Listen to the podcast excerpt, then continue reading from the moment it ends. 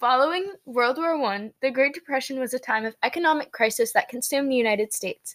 The Great Depression was also an international issue, especially in Germany, where they were struggling to pay reparations. This caused a lot of animosity between Germany and the Allied powers. Germany grew so angry, in fact, they began to be a severe threat to the rest of the world. This revenge seeking hatred grew to become a massive war. But we're jumping ahead. To fully understand, we have to start pre depression. Hi, I'm Sarah, and welcome back to the History Hotline. I'm here with my co host, Robbie. And today, as you heard, we will be talking about America through the 1930s and 40s, more specifically, World War II. We'll start with the basics totalitarianism. Hey, I know what totalitarianism is. It's a style of government in which one political leader controls everything and rules over the entire country, and they eliminate every competing party. This goes right along with fascism, which emphasizes that the nation leader comes before the individual, and there is one supreme leader. Basically, the nation comes before the individual person. There's a cult of personality, in which everyone blindly follows and worships the leader. This leader convinces the population that they are the only individual that can essentially save the country. Prior to World War II, Japan had a constitutional monarchy, much like modern day Britain, However, Japan fell into a major economic depression simultaneously with the US. The Japanese military blamed this on the multi party government. This caused the military to take over the government. This gave way to a new militarized dictatorship, much like a tyranny. This new government emphasized territorial ex- expansion and racial superiority. Japan felt that they were so superior, in fact, that they wanted to colonize the entirety of Asia. Another reason for this includes obtaining natural resources, but it was clear what their motives were. Wait, that sounds like the territorial expansion in Germany. Germany's government, too, took a turn following the Depression. Adolf Hitler came to power by promising the people of Germany that he would pull them out of this economic slump and make them a global superpower. He actually carried out most of these promises. He also gained support through propaganda and censorship. The people became very devoted to their leader. Colonizing other territories was an economic advantage, but also an expansion of an empire and a brandish of power. He would expand into other smaller or less militarized countries and consume them into his own. Hitler also demonstrated power through his adoption of Nazism, which eliminated people who do not fit his blonde haired, blue eyed requirements. Creating and maintaining fear is a common theme with dictators and has become an important part in staying powerful. Right. We've seen our fair share of these type of situations in history. Another one of the more obvious examples of a totalitarianism styled government is the USSR, or the Union of Soviet Socialist Re- Republics, the nation dictated by Joseph Stalin. The USSR was once a communist country. This was in order for the country to reach some sort of economic stability. Everyone living in the USSR got paid in rationed food nearly equally.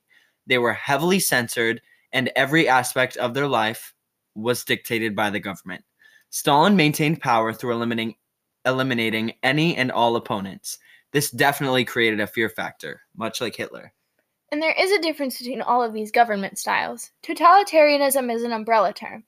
Japan, Germany, and the USSR all behaved similarly, but there were different ethics and ideas involved, and they did not have identical government structures.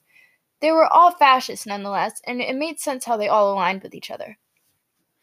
These countries' governments clashed with the type of democratic government that the United States, France, and Great Britain practiced.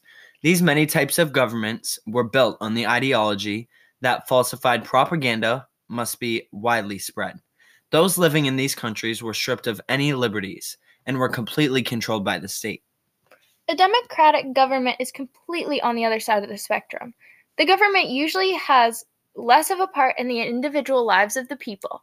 It follows more of a self governed approach, and the people have an enormous say. They elect their own leader instead of having a leader forcibly installed. The citizens are free to have their own opinions and freedom of speech, a far cry from totalitarianism. We're going to focus more on the US for a minute. Even though there was a lot going on in Europe, the United States was dealing with its own divide.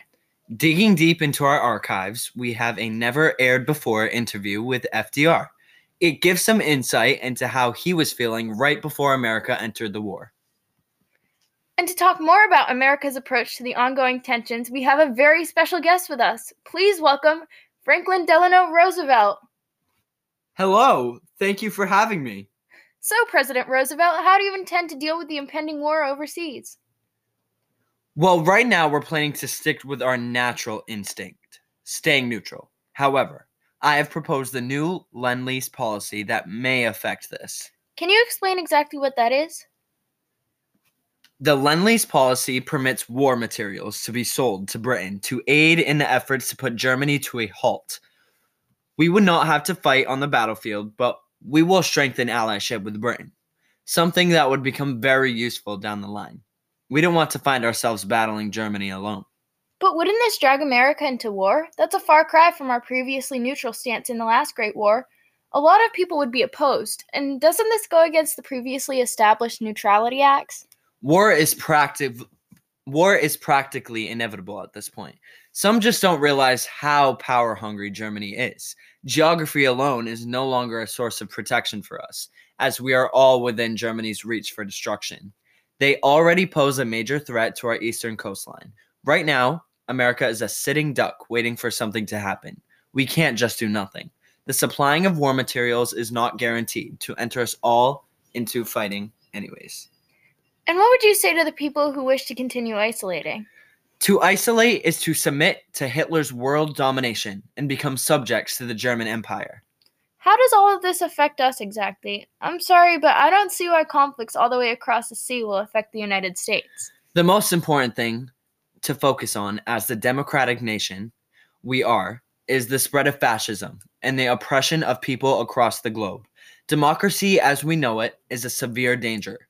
It is clear that the Axis power aims to have total control, and without us, there is no one to stop them from obtaining it.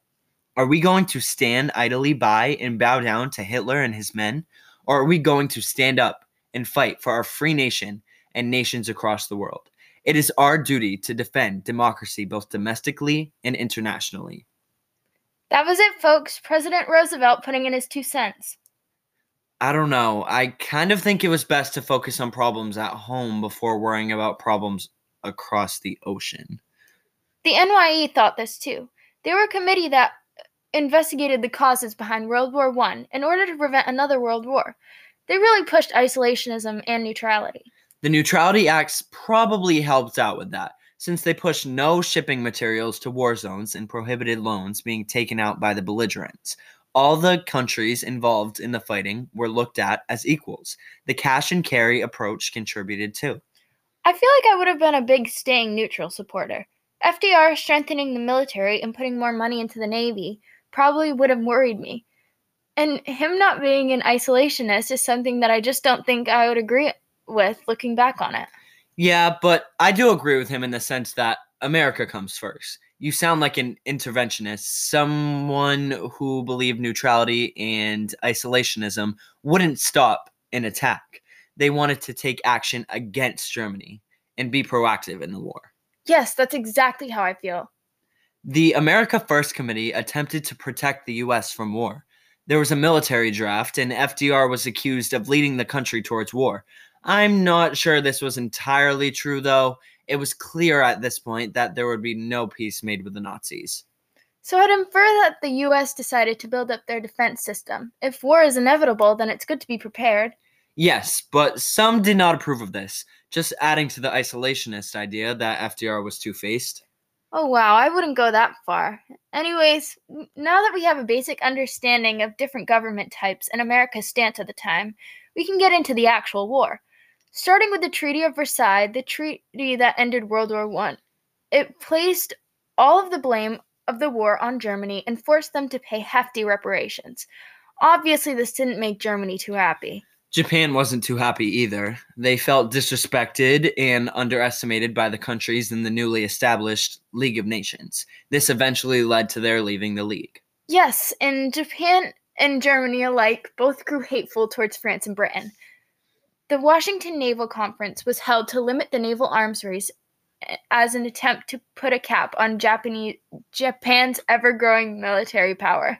There were several attempts by the US to counteract Japan while still staying neutral. Due to their out of control expansion, there were sanctions set in place. The anniversary of Pearl Harbor is coming up. Was that Japan's retaliation? Yes, the sanctions angered them to the point of bombing the US. Due to Japan's allyship with Germany, Germany declared war on the US, and the battle over neutrality had ended. But World War II had just begun. Didn't begin there though, remember? Oh, yeah, it began when Germany invaded Poland during their ravenous domination. Who was allied again? Germany, Japan, and Italy all worked together against Britain after the fall of France.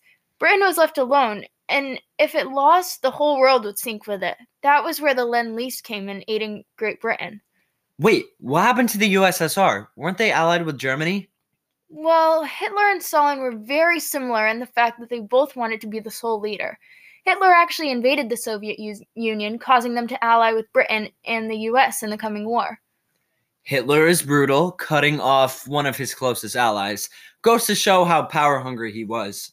The causes leading up to World War II almost seem more interesting than the war itself. I don't know about that. Tune back next time to hear about World War II in its entirety.